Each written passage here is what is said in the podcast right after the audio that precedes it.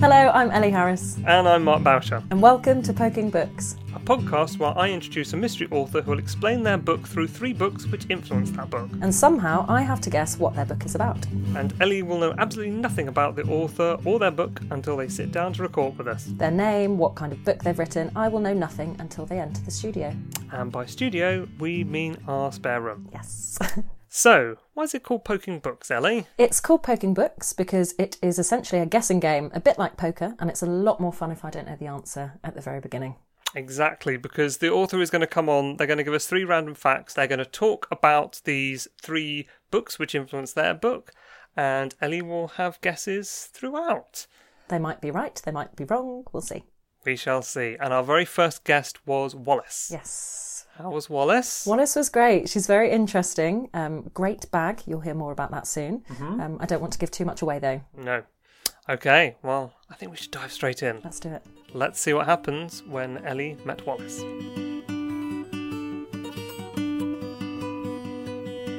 Come on in. It's going to be a tight squeeze. Um, Ellie, Hello. Nice to meet you. too. Ellie, this is Wallis. Wallis, as in, as Wallis as in Simpson rather than and Gromit. Yes. Yes, Good. correct. So, um, Wallis, Yeah. do you want to tell us a few interesting facts about yourself? Yes, I do. okay, I I have absolutely no idea how to eat kumquats. Okay. I tried once and it was not Didn't clearly go not well? right. Yeah, I was doing something wrong. I could I could tell it was just wrong. I sympathise. I'm struggling to picture them, to be honest with you. They're just one of those mystery. Have you ever had a kumquat, Ellie? I don't know if I ever have had a I kumquat. feel like you're bonding. Okay, so Um, so was that my second fact? Yes, please. Okay, so once ready. I had a hair with 50 splits and I kept it in a matchbox. How long was the hair? It was, um, for the purposes of the podcast, Yes. it was um, about three inches long, Okay, that's quite a lot of splits for a three-inch piece of hair. definitely. It was lovely. It was a specimen, a prize specimen. And I had a really nice old fashioned matchbox that I kept it in as well. Lost the whole bundle and I'm sad about that. Very uh, exotic matchbox. I don't know where I got it from. It was definitely quite old and it might not have been English. And it was, yeah, kind of a long, mauvey one. And I, yeah. an exotic matchbox. yeah. Mauve. Brilliant. And what is your other fact, Wallis? Um, my very first painting that I ever did was entirely orange. I covered over my name, and then somebody came over and wrote my name again, and I covered over it again. I was determined to have this just pure orange. Yeah. Is Okay. there a reference, sort of um, shade of orange that could, uh, just for our listeners' imagination, is this kind of a Trainspotting poster orange? Burnt orange. Oh, I'd say definitely that one. More that no, the most bold orange. Imagine play school paints, that kind of orange. So what I would say is like basic orange. Basic, Basic orange. The best type of orange. Okay, so Ellie, what's your snap judgment based on these facts, with knowing nothing about the books that have influenced um, Wallis's book? What's your snap judgment on what ki- what kind of book um, Wallis has written? Well, Wallis seems very creative, painting and, and displaying things in nice sort of matchboxes and things like that. Colour is a big thing in lots of your facts, so I don't know, but something vibrant. I'm thinking something vibrant and yeah, that's the only word that comes to mind. Something vibrant? Not committing to a type of No. book. You can uh, No. You can go back. I mean, we could we could talk about art. I mean, that's coming through slightly, or slightly coming through. But that's yeah, initial reaction. Okay. Okay. Fine. So Wallis, shall we have a look at your uh, first book then? Yes, let's do that. I'm Okay. excited. Wallis has just got a bag. Ellie, would you like to describe the wonderful bag? That... Um, Wallis we're has looking produced. at a uh, medium-sized backpack with uh, owl print all over it. There's lots of owls all over. Um, and it has a brown leather trim. There are two pockets at the front, which are done up by a buckle. How much? sorry, how much? I'm not going to details did interrupt want? you. I just thought I'd see how far you'd get in the bag description. So my first book is called Roald Dahl's Marvellous Medicine by Tom Solomon. And any Roald Dahl fans will see that Marvellous Medicine is a reference to one of Roald Dahl's books, um, George's Marvellous Medicine. And Tom Solomon was a surgeon that worked with Roald Dahl in his later years. And Roald Dahl and Tom Solomon spent many hours chatting late at night in his um, hospital bedroom um, about his entire life, basically. He told him everything that he'd gone through in his life, everything from his family situation to his career. Uh, and everything else in between, they bonded. And what they had in common with each other was that Tom Solomon was a kind of uh, he loved writing, and Roald Dahl loved medicine. So they both did each other's passions, and obviously you can see from the outcome that Tom Solomon also then became a writer. What are your thoughts now after uh, seeing the first book? You've gone I've from been thrown completely. um, I find that really interesting. I, I, I didn't know about Tom Solomon, so I've learnt something new today, which is always nice. Um, but that kind of swapping of passions and careers and, and storytelling is coming through from that first book. Um, yeah, that's the initial. What do you think she's telling somebody else's story? Quite Or- possibly the, the exchanging of tales between two people. Okay. Are you committing to a type of book yet? Uh, I, I don't know if I can. I don't know if I can commit to a type of book. Too maybe maybe it's uh, maybe it is telling a true story of someone else's life. I mean, this is that's what I'd take from this particular book from Roald Dahl's Marvel, Mm-hmm. Marvelous Medicine, um, rather than necessarily a fiction. Hmm. Do you have a, a like? Are you also a fan of Roald Dahl, or was this just sort of something that? How did you become interested in this? Both, really. I mean, I've always loved Roald Dahl. He was my favourite author when I was a child, but that isn't why I started reading this book. Somebody who knows what my book is about recommended that I read this. Hmm. Okay. Well, I think that's time to move on. You can tell us maybe your favourite, if you do have a favourite Roald Dahl book. Oh, that'd be The Witches. That's a great book. Ah. That is a really good book. I think mine's the BFG. So let's move on to Right. Wallis's second book. I'm going to read that. That sounds really It's interesting. brilliant. was so good. Well, And one imagine book getting- sale down. Imagine going to pick, like being able to pick Roald Dahl's brains and find out all about his life and his influences. Yeah. How interesting. This is my second book. My Stroke of Insight by Jill Bolte Taylor, PhD. PhD. Mm. A brain scientist's personal journey. Okay. So tell us about this book. What's your love of this book about? This book is incredible. So, Jill Bolte Taylor was a brain scientist at the top of her game. At the age of 37, she had a stroke. She describes in minute detail what that felt like when she was having the mm. stroke. Um, and she was able to articulate it so clearly because she was a brain scientist. So ah. she knew, at the time she didn't, at the time she was thinking, why is everything gone quiet? Mm. Where are my words gone? All of mm. this. And then she slowly came to realise she was having a stroke and managed to kind of get the help that she needed to get. And because she was working where she was, um, she knew all the best top people. Um, and then she went through recovery. So the whole book is going through her description of recovery as well. Um, but mainly she's describing how you know what recovery takes from brain injury, um, and because of her awareness, she was able to explain what's happening in her brain and how to recover the best possible way. And she talks about um, the neural networks and how to reconnect them willfully, um, and how to speak to her own body to do things that she likes. For example, um, to not feel negative emotions if she doesn't want to. She knows how to ask her brain not to do that. Wow. Yeah. Wow. Because it's like a think we backdoor all- cheat, isn't Yes. it? In life. That does sound like the kind of tip the world needs right now. It, It's- it always it's did. extraordinary. I, when I read Mm. it, I really wanted to just kind of make everyone to read it. So what it is is that the uh, left hemisphere is what is where the stroke was, Right. and that is the side of the brain which is the very critical, analytical side, the the side of the brain that tells you. Um, where you are, what your boundaries are, where the mm. dangers are, mm. it stops you from doing things. The right side of the brain is very feeling much at one with everything. So it was a kind of like a spiritual experience and she's very good at kind of um, speaking across the languages of science and spirituality, mm-hmm. and they both kind of are frameworks to discuss the human condition, and she does so in a way that's beneficial to well-being. Okay. Wow. a lot of Okay. gas, That's a lot to take in.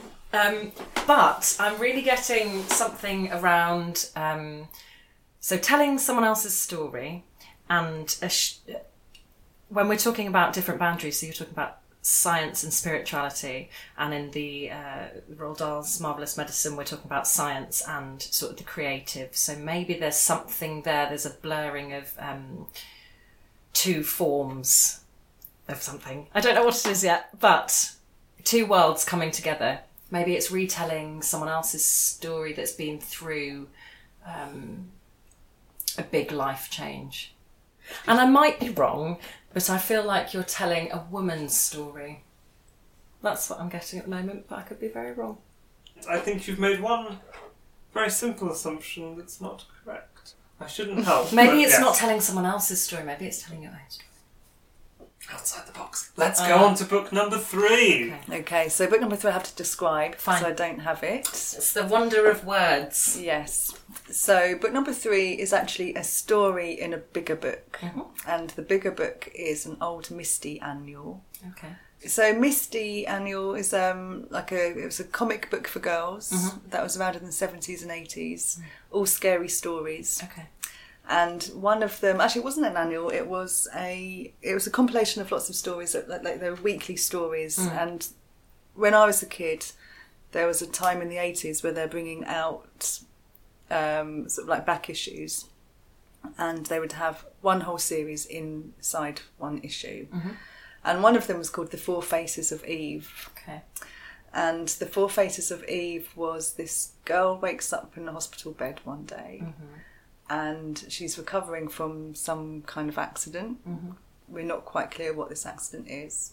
She goes back home and she's besieged with nightmares, lots of different scenarios. So one minute she's in an aeroplane crash, the next minute she's drowning, the next minute she's being chased by dogs. I'm, I'm making some of these up, but this is the gist. Lots of mm. different deaths that mm. she's having come back in her nightmares.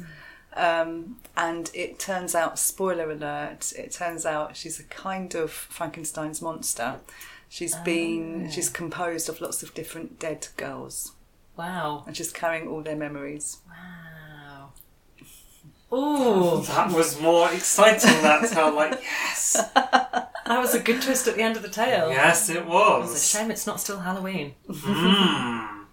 So, what do you think, Ali? I'm going to push you for something specific. Okay. You can show your workings out, speak your workings out, but I'm going to push you for a type of book. What kind of book has Wallis created? Well, I was thinking non-fiction based on a, a, a true tale of someone, and I'm not so sure, but I'm going to stick with it. B. I'm going to stick with it. Yes, go with that. Um, I think it is documenting. Oh, it's so difficult. I can't work out if I'm more excited if you get it right or if you get it wrong. Let's find out. Okay, let's find out. Okay, I think it's documenting the story of someone who hears colour. I can't remember what the term is when you. Synesthesia. Synesthesia. I feel like there's something to do with that because it's to do with the brain and how the brain functions, but also you've talked a lot about colour when you told me your facts earlier, um, which might not be directly linked at all, but we'll go with it. Uh, I think yeah, I think it's the story of someone with synesthesia and how their brain works, and perhaps they are older, and this is oh no, I don't know. It's almost like you can't tie down the type of person I know. that this is about. Maybe it's about you. Maybe it's about Wallis, and Wallis has synesthesia, synesthesia and the journey of, of that, and looking into why that happens and the what happens neurologically in your brain. So there's more of a science base to it as well to, to back up that. So we think it's um, a novel, but based a lot on real things. Yes, correct. Right, which would be interesting since none of these are novels, but of No. course they're all different types of books. Well, exactly. Okay, so we're going to have a novel about somebody, possibly Wallis. You're not committing. Wouldn't a novel about me be an autobiography? That's very true. Could just be thinly veiled. This is Right. your uh, Thinly veiled. this is your decision. Fiction or non-fiction? A real story. No, I, okay. I think fiction, but I think based on real events. So Wallis, would you like to give me your full name, Yeah. the name of your book, Yeah. and what it's about? Okay, so my full name is Wallis Eates. My book is called Like an Orange, Okay. and it is about brain injury survivors who rehabilitate through the power of art. Ah. Oh, how interesting. okay. See, You colour were was a so theme. close Colour in was a so theme. many ways. Mm. Yes, yeah, Just skirting Really around the edges well. of it. yeah. There was, it was so amazing how some points you were saying things. It's like, God, that is just like you're just there. It just needs to be one tiny little, there. yeah. So the way this book came around is that I was artist in residence in a charity called Headway Mm-hmm. a few years ago, and Headway work with brain injury survivors. Right. And this particular branch, East London branch, they provide their members with an artistic practice to rehabilitate. Mm. So I spent six weeks getting to know the members, getting their stories. Um, and now I'm putting their stories together through Wow. comics, incorporating Okay. their artwork into my comics about them. Yeah. But also, I am allowing their stories to trigger parts of my own autobiography Mm. because the themes are memory and identity. Okay. So I'm kind of giving my own uh, lineage or linear exploration of memory and consciousness and identity Mhm. uh, triggered by their stories because another overarching theme to the whole book is that we're all connected. Creating and being and doing what we can in this Yeah. space time continuum, Yeah. basically. so, like I say, using their artwork to contextualise their stories, all with their consent and collaboration. Yeah, of course. So this is um, an abstract by one of the members, Phil, and I've literally taken parts of the painting and told his story through it. Hmm. Um, There's a splashy kind of fruitiness to it. In there my, it is. Very bright I- colours. Once we get social media and stuff sorted out, we can share some of these. A couple of times the brain was likened to an orange, so that's why it's called like an orange. I see. Do you mind me asking where your interest in brain injury comes from? Well, that was it was kind of random to be honest. It was simply because I've, I got the role as being artist in residence at the charity. Mm-hmm. And it just Um, sort of. And yeah, and once I was there and started to learn more about it, I didn't just want to leave that residency behind Mm. and not explore that, you know, the themes any further or leave their stories there. It's I about wanted creating to- legacy and Exactly. an onward journey. Yeah, that. so I wanted to make it a big old, big old meaty project and yeah, get their stories out there. That sounds very meaty. But also very fruity. Very fruity, indeed. Yeah. Brilliant. And what a lovely way to tell someone's story. You don't necessarily have to, you know, write it down in words every time. There are other ways to to portray how someone else is feeling or what they've been through. Yeah. And then, wow, It's a that's really lovely. I was so close. You You were were. very- That's amazing. Uh, Very so close. it was, what was incredible is like from the first two books, I think you you had sort of really gone in close, um, talking about it being somebody else's story, uh, there being an artistic element. Um, yeah, the, the, the swapping of stories. So that was really Yeah. clever that you got that because I didn't I didn't necessarily have that as where I was Why coming were- from. Why I chose Okay. those books, Yeah. but you.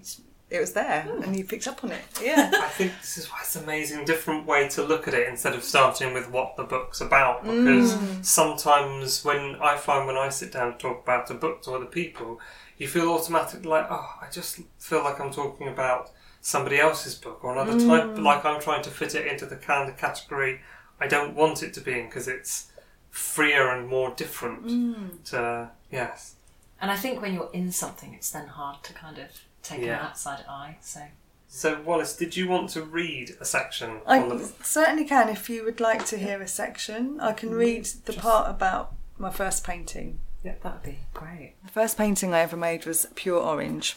It was at Place School, and I would have been about three years old. There was something very attractive about the tubs of paint, each their own uniform colour, hard on the outside with a wet version of itself on the inside that I could take out and put on the world. I could feel the paper as it met the bristles of my brush, even though my hand was gripping only the handle. The impact of touch bristling through the wood like a wave, accompanied by a faint scratchy sound and a smell that nestles between the eyes. Controlling with clumsy coordination, this was an early experience of extension and expression, a tendril of me reaching out to co create with what was there. I was aware it was my first painting. I knew there were such things as paintings because of my Ladybird books, which were invariably of things. But I felt I couldn't, or rather shouldn't, do a painting of something for my first painting because why that something and not another something? It would have felt like bestowing a significance onto what would otherwise be arbitrary. It made sense to me to cover the paper with one colour. I chose orange. When the grown ups saw me at work, one of them laughed and did something to my painting. It wasn't till afterwards, and not long afterward, that I understood what I had done that was so funny. My mum was very good at relaying anecdotes to me, even about myself, and this was one of them. It turned out I'd gone over my name that they had written in the corner. When the woman laughed and did something, the thing she did was to write my name again in a different corner. Then I went over it again. of course, I hadn't learned to read or write yet. It's almost unfathomable to think, unfathomable to think now that I had no idea those black markings on the paper somehow meant Wallis, my name, me. Why wouldn't I go over them? I had very good reasons to cover the entire paper in one colour. But why orange? Brilliant, really, really nice. Thank you. Your book is still crowdfunding on Unbound. Yes, yes. talk about that. Yeah. Let's do that. So yes, It's do- about halfway through now. It's really hit a slump, so I definitely need a push Mm-hmm. in that direction. So the address for Unbound is www.unbound.com forward slash books forward slash like dash and dash orange. But I think if you just googled my name and like an orange, mm-hmm. that would come up straight away. So the, yeah, the basic one is to like I say pre-order, but there's higher rewards where you can get a workshop mm-hmm. or you know the name of the book or a portrait. fantastic. Well, Wallis, thank you so much for coming Thank, in. Thank you, you very much. thank It you was a- so much. It's been amazing. It's really, been a lot of fun. yeah. It's been, it has been a lot of fun. A really interesting way to learn about my own book. Oh, for our very first podcast, Ellie, you were shockingly close. I was on the right lines. The thing that sparked something for me in my brain at the beginning was Wallis talking about uh, orange and mauve. And the fact that she'd chosen two facts about colour really sort of got something going in my mind. I think that was a sort of indicator. but it you could not have guessed that the book was actually called Like an Orange. No, correct. would have been incredible. It would have been quite something. Very nice one to have as our very first podcast. Really lovely. Really lovely. You've been listening to Poking Books with Ellie Harris and Mark Bauscher. You can follow us on Instagram and Twitter. Both of them are just at Poking Books. No hashtags, no underscores, just simply at Poking Books. You can also listen to the podcast at soundcloud.com forward slash poking books. Or wherever you get your podcasts from. And remember, if you do enjoy the podcast, please subscribe because it means more people will find us and listen to us. You've been listening to a Rabbit Island podcast, and do tune in for the next episode very soon. Thank you very much for listening. Thank you. Bye thank you